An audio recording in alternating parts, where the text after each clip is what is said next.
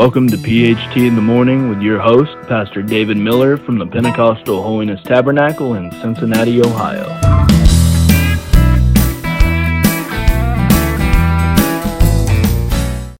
Good morning and welcome to another episode of PHT in the Morning. I'm Pastor David Miller and I will be your host today. We've been getting straight in here to the scriptures here. We've been in several episodes in a row. We've been talking about faith, and we're going to continue that for, I don't know, maybe till we get done with this whole 11th chapter of the book of Hebrews. This chapter in this particular book, often called by many the Hero Hall of Fame or Hall of Faith, better way to say it. And we've been talking to you about great things that's happened during that, in that chapter rather. We left off in verse number 32. We're going to read this verse again here in verse number 32 of Hebrews 11. And that verse says, "And what shall I more say? For the time would fail me to tell of Gideon and of Barak, and of Samson, and of Jephthah, of David also, and Samuel, and of the prophets, who through faith subdued kingdoms, wrought righteousness, obtained promise, stopped the mouths of lions, quenched the violence of fire, escaped the edge of the sword, out of weakness were made strong, waxed valiant in the fight, turned to flight the armies of the aliens. Women received their dead, raised to life again. Others were tortured, not accepting deliverance, that they might obtain a better resurrection." And there's just so much more I could read right on down. I'm going to stop right there, though. And you notice in verse number 32, the first part of that 32nd verse of this, "What more shall I say? For time would fail me to tell of Gideon." That was one. And so our last episode, we talked about Gideon and how God blessed him and how God used him to win a great victory. But after Gideon, there's a comma, and it says, "and of Barak." So I want to talk a little bit about him today, if I may. So this is also a great story, and in reference, I'll just tell you now, we'll be going back over into the book of Judges in the fourth chapter, and we'll be seeing some things there in chapter 4. So in our prior verses here, let me say this: They gave a certain level of detail. And in those verses, they kind of pointed to various Old Testament examples. Those were given to show a godly faith and how a godly faith, which also is trust, was exemplified by the action of those people.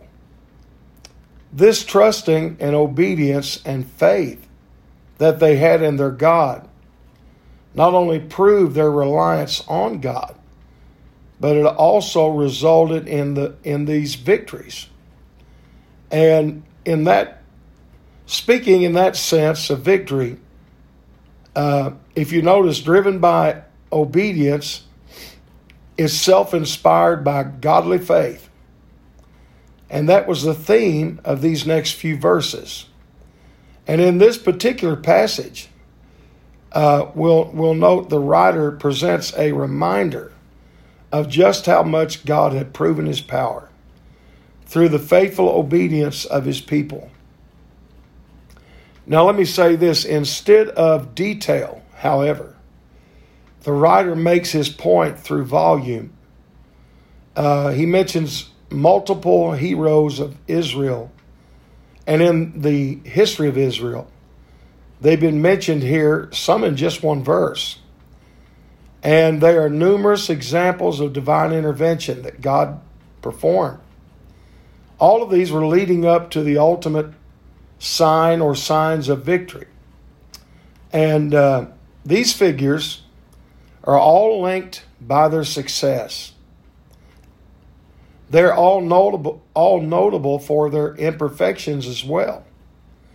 Notice the scripture describing here the people as they truly are. And I like that about these scriptures. It tells exactly how some of these people were nervous or afraid or various things. For instance, here we see that when it talks about serving, to further emphasize God's ability to use error-prone people. So you may sit there and say, well, Pastor Miller, how could I do anything for God? I'm not perfect. I'm not the greatest man or woman of God.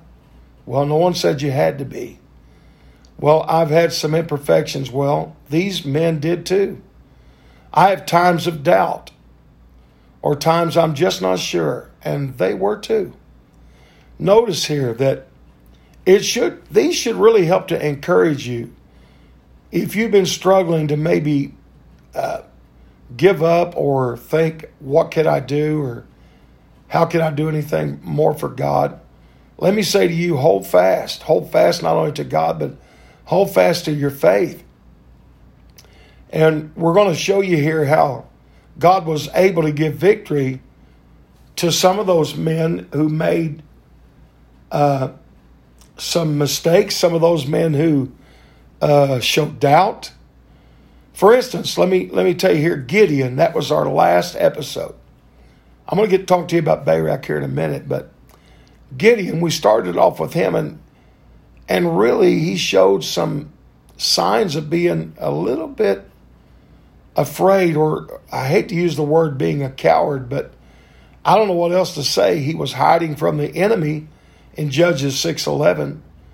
Even when he was threshing wheat, he was doing it in hiding it from them.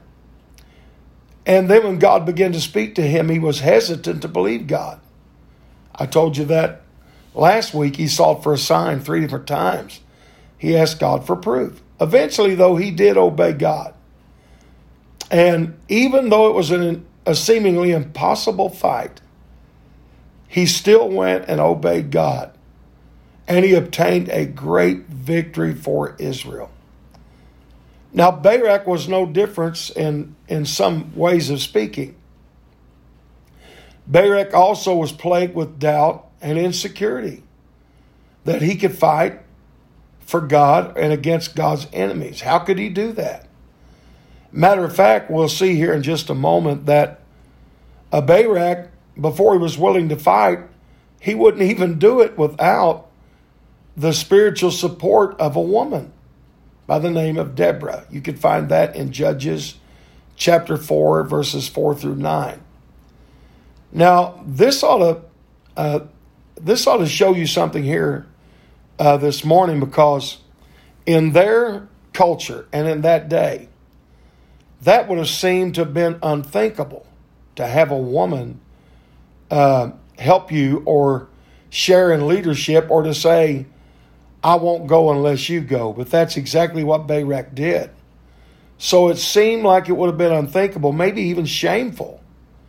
But yet by acting on God's promises, he was successful in spite of those oppositions. So God blessed him, and God did use Barak. If we look here in the book of Judges, chapter number 4, and verse number 4, see who Deborah was. Now the Bible said Deborah, a prophetess, and the Bible, that's in the 4th verse, and said she judged Israel at that time. She dwelt under a palm tree. The Bible said that in Israel, in verse number 5, would come up to her for judgment. So she had obtained a lot of influence with the people of that day. They sought her counsel, and she was a prophetess. And then verse number 6, the Bible said she sent and called Barak. So she sent for him, and she said these words to Barak in verse number 6. Hath not the Lord God of Israel commanded, saying, Go and draw toward Mount Tabor, and take with thee 10,000 men with you, and I will draw out of thee by the river of Kishon, Sisera, the captain of Jabin's army, with his chariots and with his multitude, and I will deliver them into thine hand. These are the words that Deborah said to Barak. God was using her. The Bible, we already established that in verses 4 and 5. God was using her concerning judgment and being a prophetess. So Barak said to her after she had given him this message. He said, If thou wilt go with me, I will go. But if thou wilt not go with me, then I will not go. Now, we're talking here on faith. And that's what we're saying. And this is a great story of faith. It's in the book of Hebrews 11, that great faith chapter. But if you notice, there was some doubt there. There was some insecurity there. There was a little hesitation there. Because he said, I will not go unless you go. But if you go, I'll go.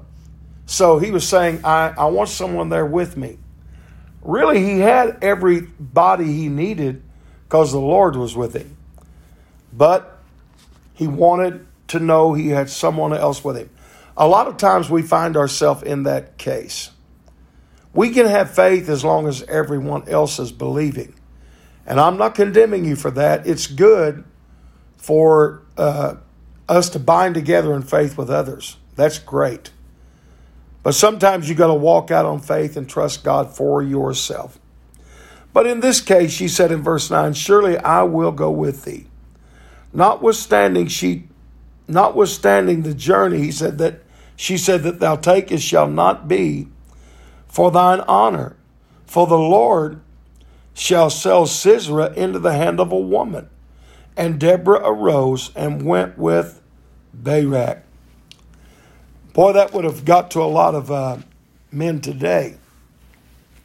But God spoke to him through the prophetess Deborah and said, when you go, it'll not be for your glory, because God's going to sell him into the hand of a woman.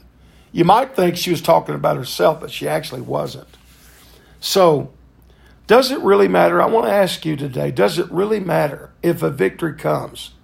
Who it came by? Who it came through?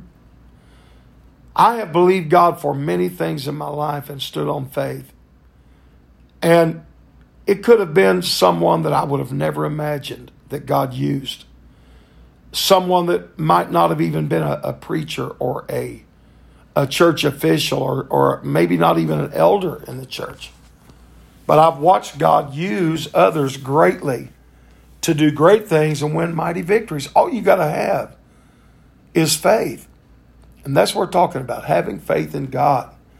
So he believed her words and they went.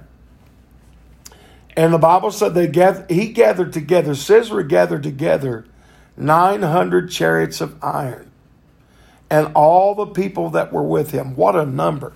Could you imagine? This was advanced technology of that day. 900 chariots of iron against men on foot. I'm telling you, that was some pretty overwhelming odds. Plus, he had many, many men with him. And so Barak done exactly what God told him to do. He went up and he went out to battle. And the Bible said he rose up and went out to meet him. Barak went down toward Mount Tabor with his 10,000 men. And the Bible said in verse 15 of that chapter, the Lord discomfited Sisera and his all of his chariots and all of his hosts with the edge of the sword and before Barak, so that Sisera lighted down off his chariot and fled away on his feet. I mean, this was a great captain for the enemy, And when the battle got to raging, the man that looked like could not be defeated in that day. The enemy of Israel, the captain of their host, with his 900 chariots come out to fight against them. But when the battle really got heated and hot, and the fight was on, all of those men with him and his 900 chariots of iron were defeated. It was so bad that Sisera, the Bible said, he got out of his chariot, he lighted off or jumped out of his chariot, and he began to run. Actually, verse 15, I'll just read it to you like it said. Sisera lighted off his chariot and fled away on his feet. You see, God's able to cause your enemies to run from you. Why are you running from your enemy? You're God's people. You're a child of God. If you're listening to this program and you're a Christian, you're his child. So no matter how big the enemy seems or how much the odds are set up against you, no matter what the numbers are, no matter what the problem or the sickness or the heartache is, it doesn't matter. God will help you to win the battle if you will trust and if you'll believe.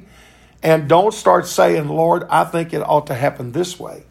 I think it ought to be some great evangelist tell me what to do, or some great prophet tell me what to do, or my pastor tell me what to do. And those are usually the ways God does move. But what if it would just be this lady here? God used her. God used her in a mighty way. And Barak took God at his word and believed what Deborah said, and he went out to the battle. And Sisera ran, and Barak pursued after the chariots and the host, or the rest of them. And all of them were ultimately killed with the sword, verse 16 says. And Sisera, verse 17, was fleeing on his feet, and he came to the tent of Jael, the wife of Heber. And there was peace, of course, between Jabin and the king of Hazor and the house of Heber. And so Jael goes out to meet Sisera and said unto him, Turn in, my lord, unto me, or into me. Fear not. And when he had turned in unto her into the tent, she covered him with a mantle, and he said unto her, I pray thee, give me a little water to drink, for I'm thirsty. And she opened a bottle of milk. Now that's King James Version, by the way. Said she opened a bottle of milk and gave him drink, and then covered him. He said unto her, Stand at the door of the tent, if it be when any man doth come, and inquire and say, Is there any man here? Thou shalt say no. So Jael took a nail of the tent and a hammer in her hand, and went softly in unto him, or where he was laying, and took the nail to his temple, and smote the nail with the hammer, and fastened it to the ground. He was fast asleep and weary. And when she took the nail and hit it and drove it through his temple, he died. So the enemy, just like Deborah prophesied, this is not for your glory, Barak, because God's going to deliver him into the hand of a woman. And that's what he done. It wasn't Deborah, who you might have thought it was her when she made those statements, but it wasn't Deborah at all. It wasn't. But it was Jael. Jael. So she took that nail and she killed him, and God subdued Jabin the king that day, and the king of Canaan, before all the children of Israel, and the children of Israel prospered and prevailed against the king of Jabin until they had destroyed Jabin, the king of Canaan. So, in closing, let me tell you this today. This was another great story of faith. Barak, God used him mightily. Amen. Even though he doubted and said, I won't go unless Deborah goes with me. God took his doubts, God took his insecurities, and God blessed him anyway. So this morning, no matter what your doubt, what your insecurity is, even if you're saying, well, I won't do it unless somebody helps me, keep believing God. Just look up this morning. Have faith in God, and God's going to give you a great victory. So thank God for this story. I've loved this story. I'm glad I've got to be with you this morning, and I hope this story has been a great blessing to you.